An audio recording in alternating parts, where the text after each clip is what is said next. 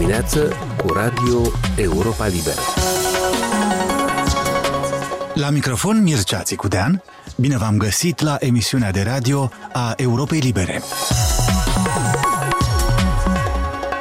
Moldova continuă să-și îmbunătățească scorul în principalul clasament internațional al percepției corupției. Activiștii spun că progresul ar fi și mai mare dacă guvernarea de la Chișinău ar asculta mai bine vocea societății civile. S-a dat publicității marți o nouă ediție a raportului anual al organizației Transparency International privind percepția corupției în țările lumii. Acesta este de departe cel mai prestigios clasament de acest fel. Când se spune că o țară sau alta este, de pildă, cea mai coruptă din Uniunea Europeană, pe el, pe acest clasament, se bazează afirmația.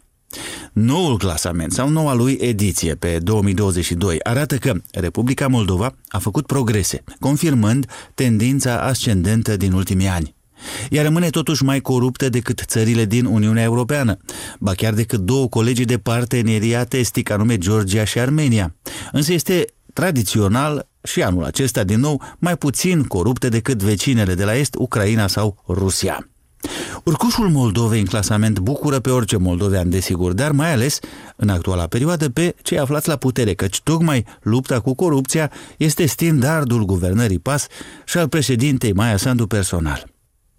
Lilia Zaharia este directoarea executivă a filialei din Republica Moldova a organizației Transparency International, iar colega mea Ilana Jurchescu a rugat-o să ne spună mai multe despre progresele prezentate în raport. Cu toate provocările pe care le-a avut și le are țara noastră, și aici mă refer la um, crizele cu care s-a confruntat, um, ne-am confruntat noi toți și autoritățile, e vorba de războiul de la uh, frontiera țării din țara vecină, provocat de agresiunea armatei ruse în Ucraina, și uh, țara noastră s-a confruntat cu o criză a refugiaților pe care a gestionat-o, credem noi, bine, dar și criza energetică cumva provocată, dar și cauzată de același război.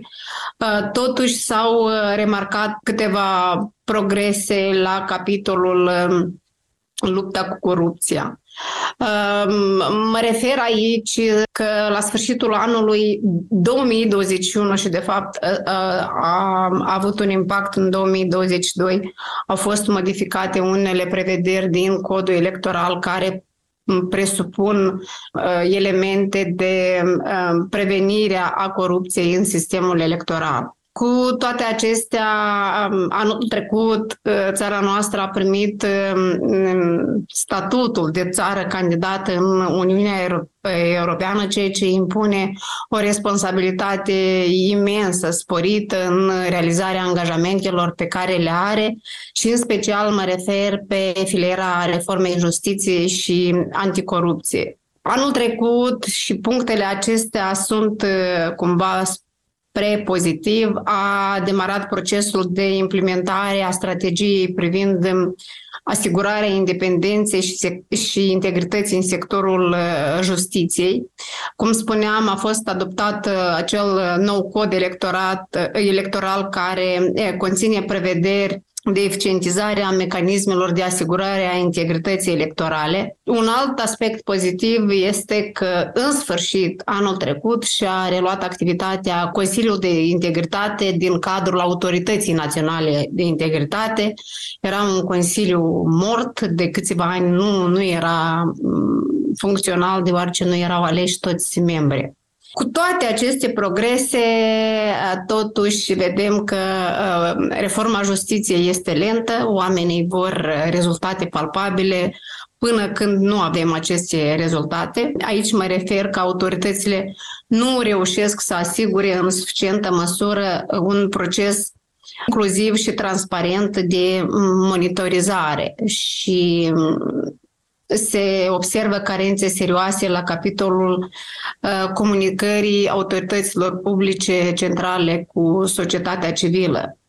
Um, anul două mii douăzeci și doi a fost unul cu provizorat în funcțiile de conducere a Autorității Naționale de Integritate, o instituție pe care mizează, mizăm noi, dar mizează și cetățenii că vor investiga și vor documenta acele averi obținute nejustificat sau acele conflicte de interese și incompatibilități de funcții care sunt admise de foarte multe ori cu intenție de către subiecții declarării.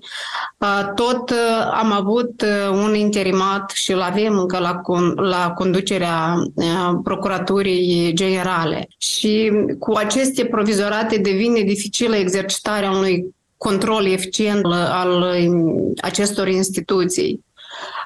Noi credem că este un refuz de a reveni la credibilitatea autorităților anticorupție și asta este, acest fapt este de fapt un, un regres, deși pe de o parte este o dorință de a ne alinia standardelor europene de luptă a corupției, totuși avem acest regres și mă refer la cele provizorate, fiindcă Procuratura Generală, Autoritatea Națională de Integritate sunt niște instituții cheie în prevenirea și în lupta cu acest flagel al corupției. În raportul Transparency International, printre altele, se vorbește despre importanța organizațiilor societății civile și despre faptul că acestea ar trebui încurajate să controleze elita politică și să se asigure sau să exercite presiuni că se vor face reforme. În ce ar trebui să constea rolul acestor organizații ale societății civile? Să știți că societatea civilă, și aici mă refer în mare parte la organizațiile atât din domeniul anticorupției, de monitorizare a achizițiilor publice, dar și din domeniul media, sunt foarte active în Republica Moldova și stau cu ochiul atent pe ceea ce se întâmplă și reacționează uh, cu apeluri, cu reacții, ori de câte ori se întâmplă ceva sau văd că este ceva șubred la mijloc, ori că un proiect de lege important nu a trecut prin toate etapele de consultare publică. Deci se reacționează. Societatea civilă este activă în Republica Moldova, ceea ce am menționat și anterior. Vrem ca să fie aceste reacții și de partea autorităților, că nu de, sunt situații când autoritățile nu respectă toate procedurile de transparentizare a unei decizii, spre exemplu. Un exemplu de caz în care autoritățile nu au fost suficient de transparente. Bună oară, acum este la Ministerul Justiției proiect de lege și mă refer la legea accesului la informații. Este, au fost mai multe consultări, într-adevăr au fost și reprezentanții societății civile, dar au fost și situații când unele ședințe, spre exemplu, au fost anunțate tardiv și nu, nu s-a reușit să se da reacții din partea actorilor, și aici mă refer la jurnaliști sau organizații media. Am avut, dacă ne referim tot la partea aceasta cu reacția promptă, și aici spun și opinia mea ca și jurnalistă, că anterior de a veni la Transparency International am activat în funcția de jurnalistă, mai exact de verificarea faptelor, și era, am observat o tergiversare a răspunsurilor din partea autorităților atunci când se vroia o reacție promptă în cazul unei dezinformări. Am avut și situații când unele, unii comunicatori sau unele funcționari, unii funcționari ne-au răspuns că vor, ne vor da acel, acea răspuns la solicitare în cincisprezece zile lucrătoare, așa cum prevede actuala lege privind accesul la informație, ceea ce este un nonsens să vii cu o dezmințire în cincisprezece zile lucrătoare. În calitate de jurnalist, vă dați seama, astea sunt vreo douăzeci și trei de zile calendaristice. Și am fi vrut ca și autoritățile să înțeleagă necesitatea unei reacții prompte în cazul unei campanii mari de dezinformări, fiindcă știți, Republica Moldova se află cumva între două focuri a propagandei și dezinformării. Vorbim de acel foc venit din partea Kremlinului și avem suficiente instituții media care cântă osanale Kremlinului aici, dar avem și instituții media care aparțin politicienilor de asemenea cu afiliere rusă. Deci avem propagandă și dezinformare internă și propagandă și dezinformare externă. Și aici am fi vrut ca autoritățile să lucreze cot la cot cu societatea civilă, cu jurnaliștii, ca să combată aceste dezinformări. Ulterior, prin discuții cu cu acei comunicatori, cu jurnaliști, cu funcționari. Se pare că acum lucrurile merg spre făgașul bun, fiindcă au înțeles că nu poți lupta cu dezinformarea, cu propag- mașinăria propagandistică la Kremlin atunci când dai un răspuns în cincisprezece zile lucrătoare. Într-un sat din regiunea Harkov din Ucraina, trei copii și-au construit o colibă pe un deal, anume în singurul loc unde este semnal de internet. După ce invadatorii ruși le-au distrus școala din sat, coliba este într-un fel noua lor școală, permițându-le accesul la educație online. Un reportaj al televiziunii noastre Current Time, în cooperare cu Reuters, este sintetizat și adaptat pentru radio de Radu Benea. O colibă din bețe și peliculă și-au construit câțiva copii în vârstă de zece ani în regiunea Harkov.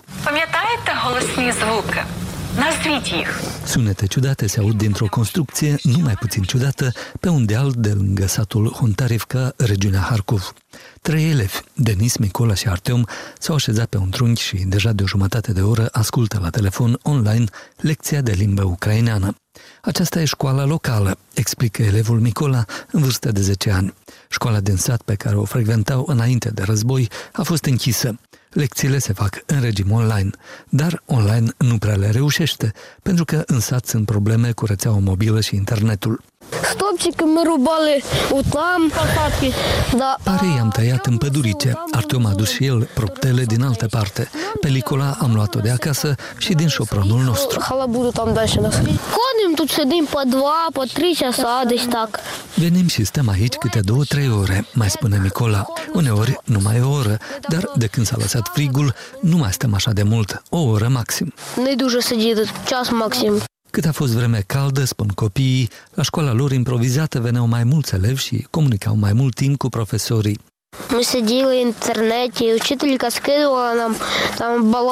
Eram conectați la internet și profesoara ne trimitea materiale, discuta cu noi, ne arăta cărți, ne scria tot felul de exemple, ne trimitea poze pe Viber și noi ne uitam la ele, spune Mykola.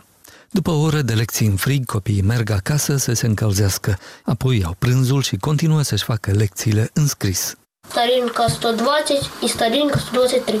Matematică, nemănăciva. Mama lui Mykola spune că până la invazia rusească în sat funcționa și telefonia mobilă și internetul, iar copiii mergeau să învețe la școala din sat. Localitatea a fost sub ocupație o jumătate de an. Forțele rusești au distrus toate turnurile de comunicație și au închis școala. După eliberarea satului Hontarivka, rețeaua mobilă și internetul încă nu au fost restabilite în totalitate.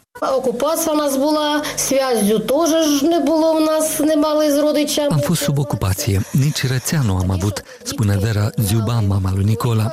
Nu puteam lua legătura cu rudele, apoi copiilor le-a venit ideea să facă o colibă. Mergeau acolo și oameni maturi ca să discute la telefon cu rudele, pentru că nimeni nu știa dacă mai suntem vii sau nu. Directoarea școlii spune că procesul de învățământ în Ucraina a avut mult de suferit din cauza invaziei rusești. Ceea ce au inventat elevii, spune ea, este lupta copiilor pentru victoria în acest război. Sunt încântată de copii, spune Ludmila Meronenko, directoarea școlii. Nu mă așteptam că vor putea să facă așa ceva. Ei doreau să ne vadă, doreau să comunice. Copiilor foarte mult le lipsește comunicarea, anume comunicarea vie, dar prin internet, de bine de rău, are loc această comunicare cu copiii. În școala e frig, încălzirea nu funcționează. Deocamdată, profesorii nu riscă să revină la predarea cu prezență fizică. Hontarivka a fost eliberată, însă o parte a regiunii rămâne sub ocupație rusească, iar satul se află în apropierea graniței cu Rusia, care continuă să bombardeze regiunea Harkov. A fost Radu Benea. Emisiunea noastră se încheie aici. Sunt Mircea Țicudean și vă invit să ne urmăriți în continuare nu doar la radio, ci și pe pagina noastră de net la moldova punct europa liberă punct org și pe rețele. Aici e Radio Europa Liberă.